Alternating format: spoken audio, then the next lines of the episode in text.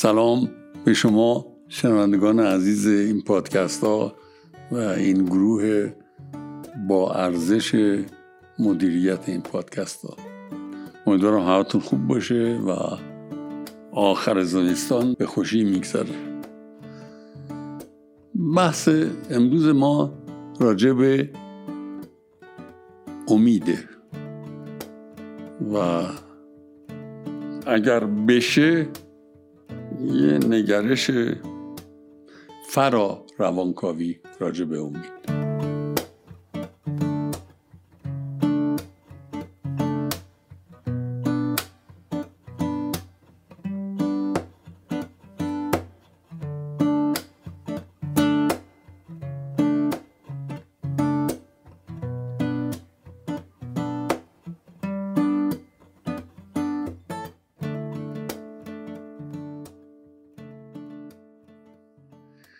در رشته های مربوط به روانشناسی و روانکاوی یه رشته به تدریج از زمان فروید و یونگ و بعدها شکل گرفت که بهش میگن روانشناسی اجتماعی. امید یه پدیده اساسا شخصی فردیه. شما امیدوارین به کارتون امیدوارین به تحصیلتون امیدوارین به رابطه عاطفیتون یه امیدی دارید. با شکلگیری روانشناسی اجتماعی حسن استفاده ها یا سوء استفاده هایی از پدیده های روانی فردی در سطح اجتماعی شد. یکی از مسائل عمده روانشناسی اجتماعی در خیلی از جوامع امروز ناامیدی و افسردگیه. در مقابل این ابعاد ناامیدی و افسردگی افراد در درون جامعه که در نتیجه میگیم افسردگی اجتماعی ادهی معمولا قدرتمند به این نتیجه رسیدند که امید رو از سطح فردی ارتقا بدن به صورت واقع یا کاملا کاذب تا امید در سطح اجتماعی. ببینین بنابراین تعریف ما این هست که امید اساسا فردیه. شما امید به بیزنستون دارید امید به تحصیلتون دارید امید به روابطتون دارید امید به دوستی دارید. و این امیدها بین افراد مختلف متفاوتن. در عین حالم پدیده های اجتماعی روانی رو که در مکتب روانشناسی اجتماعی بررسی می‌کنن امروز در بسیاری از جوامع با پدیده افسردگی اجتماعی و ناامیدی اجتماعی مواجهن. یقینا کرونا بی تقصیر نیست. ولی این رو تحریک کرده به وجود آورده. در این شرایط که روان اجتماع دچار افسردگی و ناامیدیه برخی زیرکان در دنیا زیرکان توی گیومه مثلا رئیس جمهور سابق ایالات متحده آقای ترامپ. هنر این رو داشت که ناامیدترین شرایط اجتماعی رو بهش یه بزک امید بزنه. و این بزک امید یه هدفی داشت. البته یه بازده سیاسی یه بازده برای کسی که این بزک رو به وجود می آورد داشت. ولی سعی می کرد نشون بده که در دورانی که داره کنش می‌کنه جامعه از اون افسردگی از اون ناامیدی بیرون اومده و به مقام امید رسیده. این تعبیر از روانشناسی اجتماعی که امید رو ابعاد فردیش رو شخصیتیش رو هویتیش رو که به شهر فرد انسان مربوطه تبدیل به یک مجبورم این رو بگم. یک لغت بی محتوا بکنه برای اینکه منتقلش می‌کنه به روانشناسی اجتماعی و کل جامعه رو می‌خواد بهش امید بده. امید واقع یا امید کاذب؟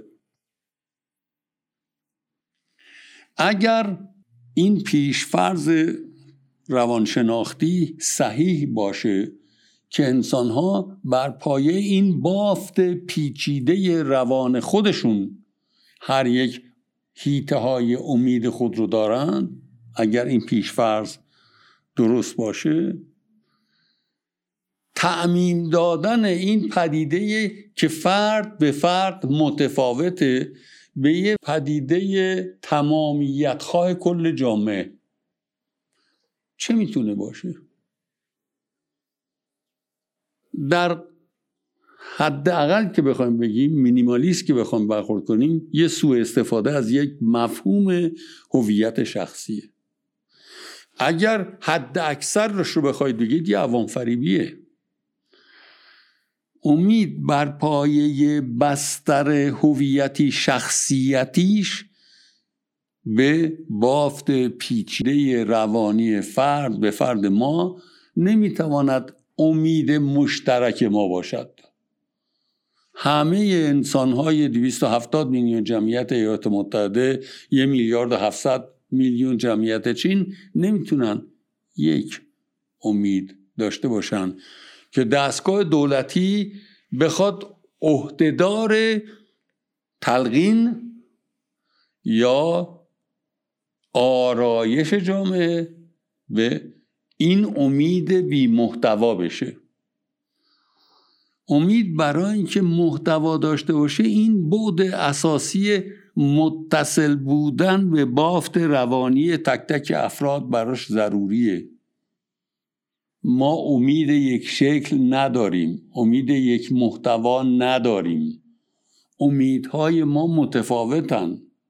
به دلایل مختلف یک خانم میان سال امیدهاش با یه آقای میان سال امیدهاش می‌تونه کاملا فرق کنه و بین دو مرد جوان سی ساله امیدهاشون می‌تونه کاملا فرق داشته باشه.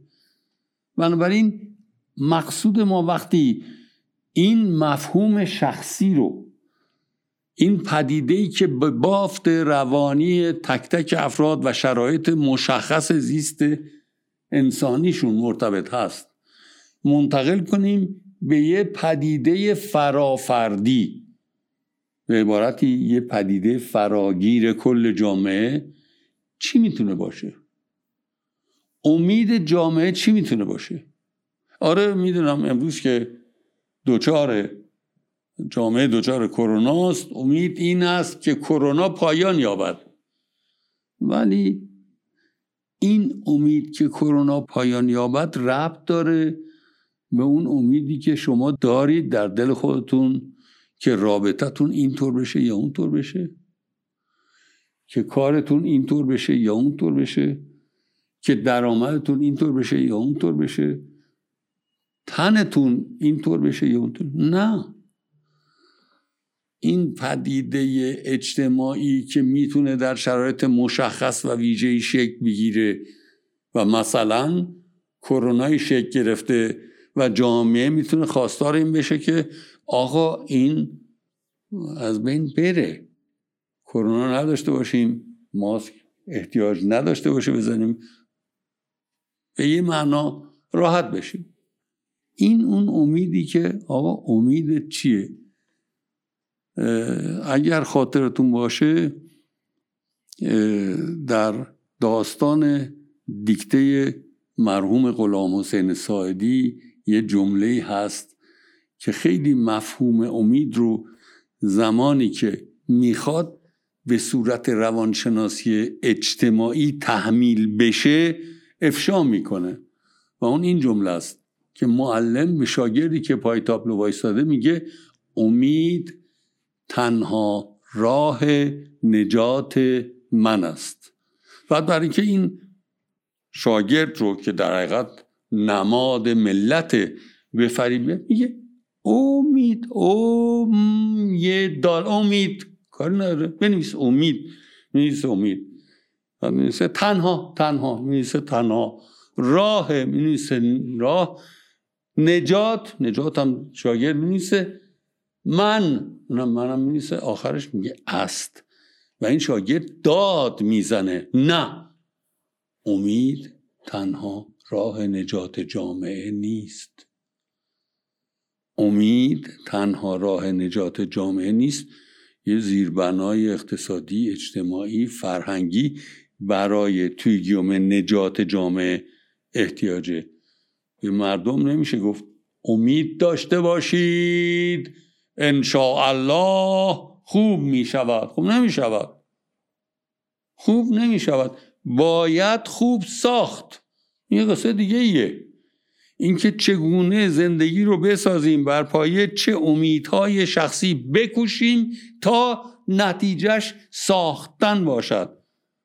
آن وقت ساعدی داستان دیکتش قطعه دیکتش به این میگه نه نمی‌تونی کل جامعه رو بهش بگی. آقا تمام دردار رو تحمل کن. زیرا امید تنها راه نجات من است. نیست. و این است نیست بین شاگرد و معلم توی صحنه تکرار میشه و شاگرد میمونه روی اینکه امید تنها راه نجات من نیست.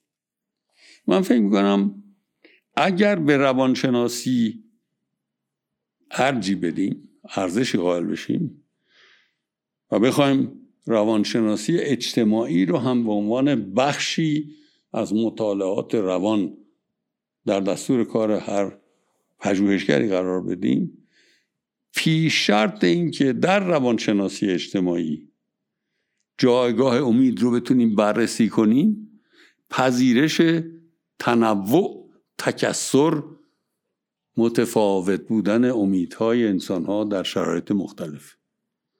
من فکر کنم یک پارچه کردن اینها هیچ دردی نه از افسردگی جامعه کم می‌کنه نه از وسعت ناامیدیش کم می‌کنه. چون امید بسیار با ارزش زمانی که بستر کنش انسان که مرتبط با امید خودش میشه. شعار امید امیدواری آفرین نیست. من امیدوارم امید شخصیمه که روزهای آخر سال 1399 برای شما به خوبی بگذره و راجع به امید بیشتر صحبت کنیم. خدا نگهدار.